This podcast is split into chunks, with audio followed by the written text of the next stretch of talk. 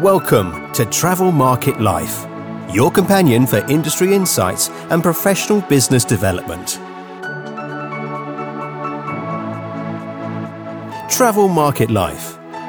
Join us by webcast, video, or podcast. Hello and welcome back to Travel Market Life. I'm your host Ryan Haynes, and we are in the new series of Hotelier's Voice, where we speak to hoteliers about their procurement decisions around technologies and some of the key influences that are making their decisions around the types of tech stack that they are implementing within their properties. Today, we're going to be joined by Elvie, the managing director of Zetter Hotels, which are a set of beautifully centrally located uh, hotel properties that are much like private members clubs. There are three of them in London, uh, in Clerkenwell, and in Marylebone. So, hello, welcome to the show, LV. Thank you for joining us today. Good morning, Ryan, and thank you for having me. So, I mean, you've um, had quite a task um, set to yourself over the last 18 months. Uh, I mean, you, you recently did a total overhaul of your tech stack. Um, how did you approach this project, and what were some of your key objectives uh, when identifying the technology partners that you were going to work with? So um, let me start with the fact of saying that we had the luxury of time to do that because at the time when we took over the Zetter and, I came with a new ownership um, at kind of almost a year ago now, um, we had the luxury of being able to do those things while in lockdown and kind of reviewing the data and, and just literally taking our time to decide what is it that we need, what does this business need, and again, as, as part of the kind of being new to the business, where do we want to take this forward as well? So a couple of things that naturally came to mind. One was flexibility. Are we going to be able to add more properties as, as we hopefully grow in the future? So that was the you know one of the key uh, requirements that we set ourselves. Second was data. Um, did we have enough data? Do we have correct data? Do we have the correct setup um, previously? And and after reviewing it, we kind of decided that now again is the time to to improve all, all those things that we inherited. And then thirdly is you know the vision of how do we take the business forward both operationally commercially and, and, and as a brand. And you just can't do these days without having the right tech stack um, b- behind the scenes. Uh, the approach that we took here was very much uh, one of simplicity where, where, possible. So whether it's revenue or sales uh, and distribution setup we wanted to keep things as simple as possible, as efficient as possible, because we know from kind of experience and a few other things that the simpler the background, the simpler the, the setup and configuration is, the more efficient you can be, the more productive you can be with the data. So simple doesn't mean that you have, let's say, less data or, or fewer kind of data points. It means that you're better at using it, analyzing it, pulling it, and then kind of building your forecast, building your business models going forward. So that was really our whole approach. And, and, and kind of from customer point of view, we really wanted to focus on building a tech stack that is almost invisible to a customer. Um, Zetter brand being so focused on quality, on that kind of real, true um, boutique experience, we wanted to make sure that tech doesn't get in the way. We wanted that to be so seamless and so simple that customers just don't think of it. So that was another requirement that was very much at the back of our minds when, we make those decisions. This wasn't the first time, though, that you worked on developing uh, a tech stack, was it? I mean, I guess you know to to go through that um, process required you to have a really good idea as to, uh, I guess, what that infrastructure was going to look like. What was even your vision um, of of what you wanted to achieve? As, as you said, you know, some of the key elements that you wanted it to to, to do, and and and and it to and the experience for your hotel staff. Um, so I've counted that recently, and so all three of Zetter hotels that we did in, in April, the tech stacks, for me, that was 28th, 29th, and 30th kind of individual hotel migrations in my own career. And my, my kind of early stages of that journey, I was I was an observer, I had to do small tasks for this and that for, for a group of hotels. And then my own expertise, I suppose, kind of grew as technology grew in, in the industry over the last five to seven years.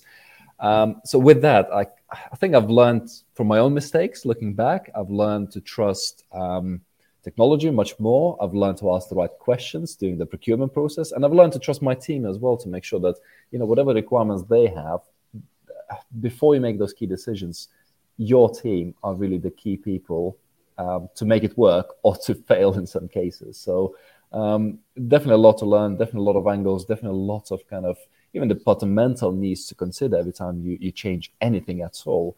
Uh, and even more so when you change the whole tech stack, because that really literally involves every single person in your business, how they operate, how they do things, how they use data or not use data in some cases. Um, a lot, a lot to consider. So then, um, if, if, someone's approaching this either the first time, uh, which, as you say, if you've already done thirty, then it's quite uh, quite arduous task uh, for someone who's approaching for the first time. But hmm. um, what advice would you give those hotels that are either mm-hmm. looking to replace their entire tech stack or recognize that their existing tech stack is causing friction and is perhaps maybe costing them more than than they mm-hmm. really feel it needs to? Don't rush. Don't let people to bamboozle you with terminology. Don't allow you know in some cases some snazzy salespeople to kind of hide things or kind of avoid a question. Just ask questions. If you don't feel comfortable if you don't feel like they've answered your questions if you don't feel like you've seen a proof of, of certain functionality ask and ask again. Do not sign on a dotted line unless you're fully confident that, that, that, that a particular solution will either work for you or will work with another chosen partner that you might have kind of encountered in, on this journey.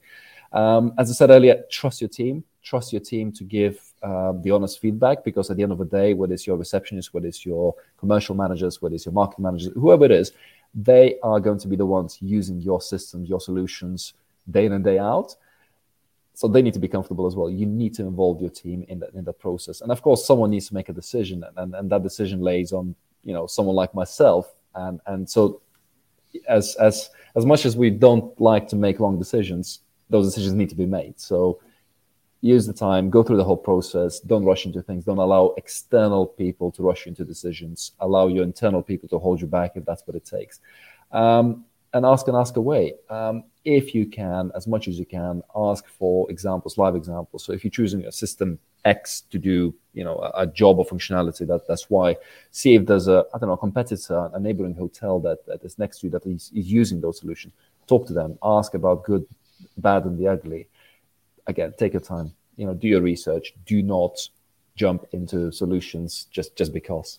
So, I mean, it sounds like it's partly having been aware of some of these systems that are on the marketplace, partly your experience of having worked with some of these systems, and then having that recommendation. Um, and on top of that, those proof points that if you haven't worked with these systems, you know, what what examples have they got? Um, I mean, I guess you know that's always a big thing, isn't it? Especially within hotel tech, there are so many vendors out there. Um, some that work very well in specific regions, some that work really well for different types of um, hotel categories. Mm. What for you, uh, when it comes to a partner, a tech partner, are sort of the key credentials and saying, yeah, th- these are the guys that are going to really help me on the journey now and into the future? Uh, I suppose there's, there's, a couple of layers to that to that answer. So number one is I prefer personally, and that's very personal to me, to work with potentially smaller companies, smaller vendors, because I know that you know someone like Zetter, we're not we're not a large chain. We only got three hotels, hopefully more in the future, but but we only got three hotels. So we really want our partners to understand our needs, like really understand them. You know, understand what I said earlier about focus on the customer, making sure that tech is almost invisible, making sure that there's there's a sufficient level of automation, making sure that there's sufficient level data analytics and data controls and all these kind of things that we can then make smarter decisions and hopefully outsell you know chain hotels because that's that's what we're here for. Um, so if you don't have a partner vendor that understands your business needs and, and your own challenges then then you're going to really struggle to achieve your financial goals. And and you know you're not going to be hitting your revenue targets you're not going to be converting that into your bottom line all these kind of things. Um, number two is you know I, I like a bit of underdog in the whole story. I like them to be a slightly smaller company. I like them to be maybe a challenger because I know, and again, that's kind of combination of experience and my own probably mentality of if we work with a challenger, we have a challenger mentality ourselves.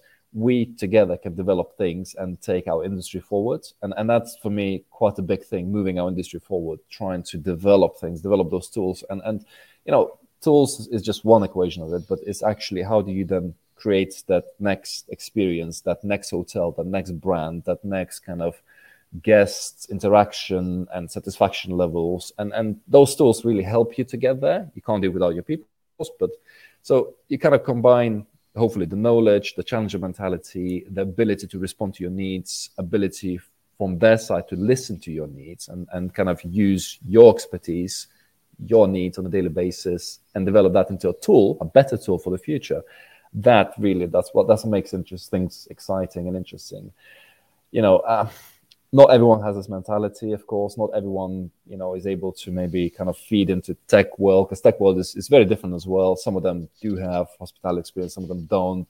So it's finding the right balance between those kind of two worlds and, and finding those partners that get both sides of things. That's that's the crucial thing. Um, yeah. Okay, so I mean, you you you've talked through me through already um, uh, your tech stack. It's really quite comprehensive. Um, you've pretty much um, identified a, a, lot of tools that for you um, work together because mm. of uh, them being cloud based and having the open API, so they have the exchange of data that is mm. so essential to your business. So, can you talk me through what that tech stack looks like and, and who you're using? So um, starting point, as, as you just mentioned, it, it, all for us had to be cloud based. Some of that was driven naturally, like everyone else, by, by kind of COVID needs, where we just felt the need of having the flexibility and ability to work from wherever we are. You know, whether the revenue manager is sitting in Spain or Italy or in London, it doesn't matter. You know, the job the tools should not hinder the job. And, and that, that was kind of the driving force. The second thing was the fact that we really needed, not just wanted, but we needed all those sys kind of moving parts, all those kind of connectivities to have open APIs. Um, because to us as a business, that that gives us a lot of flexibility. So if, if tool A doesn't work, then we can you know change it for the tool B and, and vice versa. So what we chose in the end, so we chose Apaleo as, as a PMS that pretty much sits in, in the middle of it all. Um, we chose SiteMinder for distribution. We chose um, HotelRez for um, you know GDS connections because again they've got a fantastic team that really works with us alongside with us and, and you know really help us achieve our commercial goals. We choose Lightspeed for uh, we chose Lightspeed for POS because again there was the same mentality where whether we've got three food outlets, two food outlets, um, whether we've got an iPad, we can just do events and kind of normal operation as and when needed with devices coming in and out as per needs. Um, and then we chose uh, GuestRevu. I've got a kind of a, a, very good history with them where they can plug in and out and pull a lot of data from about our customers and give very comprehensive picture of, of satisfaction rates, what what our customers are saying internally and externally about the kind of the stays and, and overall experience, and kind of to top it all up. And, and for me, that's the next stage of evolution, probably in hospitality, is we chose Foresight for CRM. Um, and, and the reason why we chose Foresight, we felt, I felt personally, and, my team, that the team behind Foresight are very forward looking, they're very data focused, and unlike some of kind of more established solutions within the hospitality sector, they really look at the data, and we can we're now able to play with that data in very kind of interesting ways. So putting all of those things together, we get a very good comprehensive picture of, of what our customers are all about, how they, let's say, behave when they book, the, the, the patterns, and how that kind of whole customer journey, and I'm not talking about the check and checkout, just kind of from decision making to kind of satisfaction rates, how can we make our products better? How can we grow our brand, our assets into the kind of next stage of evolution? So um, that to us was very important. And and again, you know, those systems going back to the whole cloud and open API mentality, it took, you know, most cases it probably took like minutes to connect, you know, separate moving parts and systems and everything else. Some of those connections were brand new, so I know that people had to develop into each other, which which is absolutely fine. But again, being open API, there was no cost to us, there was no kind of barriers to us. People just, in some cases, I just connected two sides and say, "Hi, you know, A and B talk to each other." Uh, shout if you need anything and and you know the next day things are done and, and that's just the beauty of it where you know i'm kind of old enough to remember where some of the legacy systems you know they charge you project manager fees and there's you know it goes into thousands just just to make two systems talk because you need certification you need to have development teams and you're like well that's such a thing of a past and, and and it's such a risk as well and people end up sometimes with legacy systems having two systems that are not really talking to each other but because you spend thousands of making them talk to each other, you kind of you stuck with it because you're like, well, we spent I don't know 15 grand on this particular connection. Well, we can't just drop it now, even if it doesn't quite do what we want. So um, again, that's not that's not a problem that we try to solve kind of in advance, and, and I think we succeeded with that. Excellent. I mean, you know, you um, have a much longer list you know of of tools that you use. Um, and i can imagine how uh, you know once you've got them all in place you don't really have to worry about a majority of them. Uh, but just to add to that you worked with up hotel marketing for your website uh, you yeah. got Flexkeeping. You have um, accountancy connectivity through Xero yeah. Uh, you're working with OTA Insights uh, yeah. pace for your revenue management system and you work you get your STR reports as well. So um, really, really, um, I guess you know, thank God that technology is interconnected nowadays. Yeah, um, it is. But you know, to kind of to, to your earlier point, um, a lot of times this particular setup, this kind of even mentality of having all these different partners, that's seen as like a huge risk. Especially mm. kind of more established brands, established companies, you know, some some of the operating companies they they would love to have what we have and and i had those conversations privately with with, with a lot of people but they just see it as a risk. When you choose a system that's maybe not as established, maybe doesn't have as many hotels or kind of assets under their remit, to, to some of those companies, it's a hard sell to investors because investors are like, well, yeah, but but it's not established. It's not, um, you know, it's not a legacy system. It's, it's not what everyone else is using, and and they're right in that saying. So they see it as a risk, but rather than kind of sometimes trying to work through the reduction of that risk and saying, okay, so right, we want this as a solution, and then that's what our starting point is. We want a solution that we work backwards of who can deliver this, how can we deliver this, how much is it going to cost. Um, they kind of like, well, no, it's it's too risky. We're not going to do that. Um, and again, that, to me, that's the beauty of being kind of more independent, privately owned boutique hotel world because we we, we can take those risks. And, and going mm. back to again open APIs and cloud based, if a particular module doesn't work, we can then unplug it, plug something else in. You know, and that that's again, it's more work, definitely. It requires an element of experience, expertise, and, and, and a bit of trust in your team.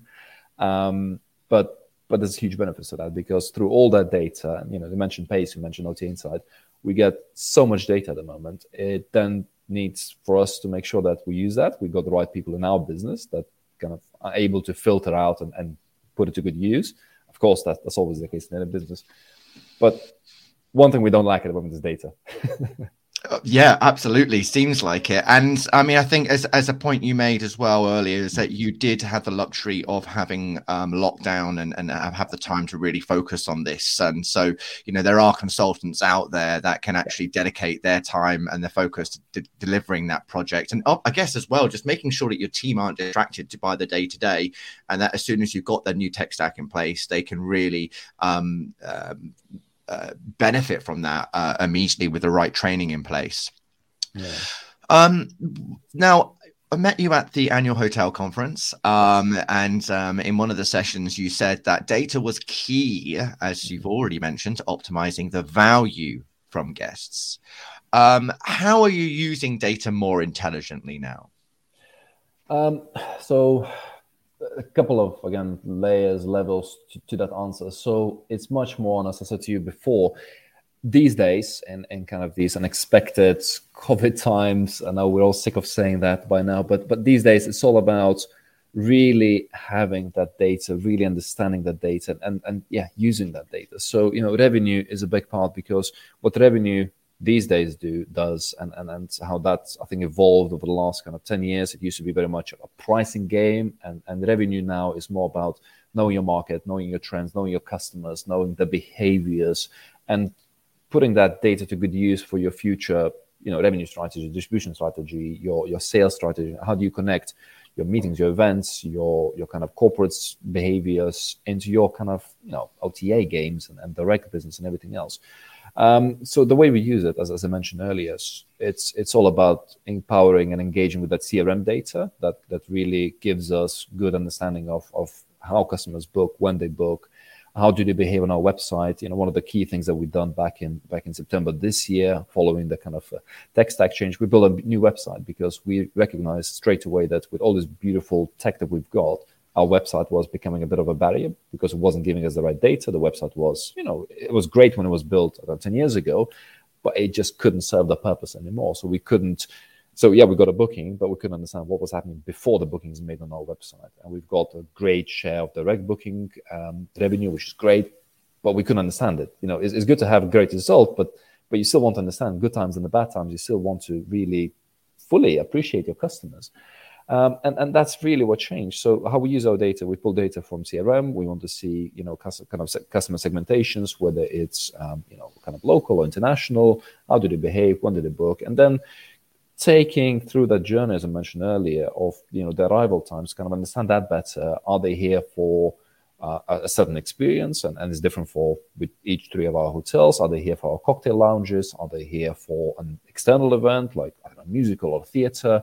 And and really, what drives those needs, and how can we really tailor our product as as we grow the brand, but also how can we tailor the internal experience? And and our internal experience is in many ways fairly limited because we've got cocktail lounges. It's all about beautiful, amazing, next level kind of cocktail experience, which is great. But then again, we want to keep pushing it. You know, we want to keep taking it to the next stage, next level, next big thing, whether it's London or international. So that that's essentially how we do it. And, and it goes back to revenue. It goes back to the fact that if you don't have those bookings, if you don't have those clicks on your website, if you don't have the traffic coming to you, then well, none of those experiences matter, you know. So you, you, can create the most amazing cocktail and and you know sell it for five pounds and and it's good, but unless you've got bookings coming in for you know for the next three weeks, five weeks, six weeks, three months, then none of that kind of matters. So it's connecting that whole loop and making sure that it travels back in circles and, and the cycle hopefully gets bigger and better and more efficient. But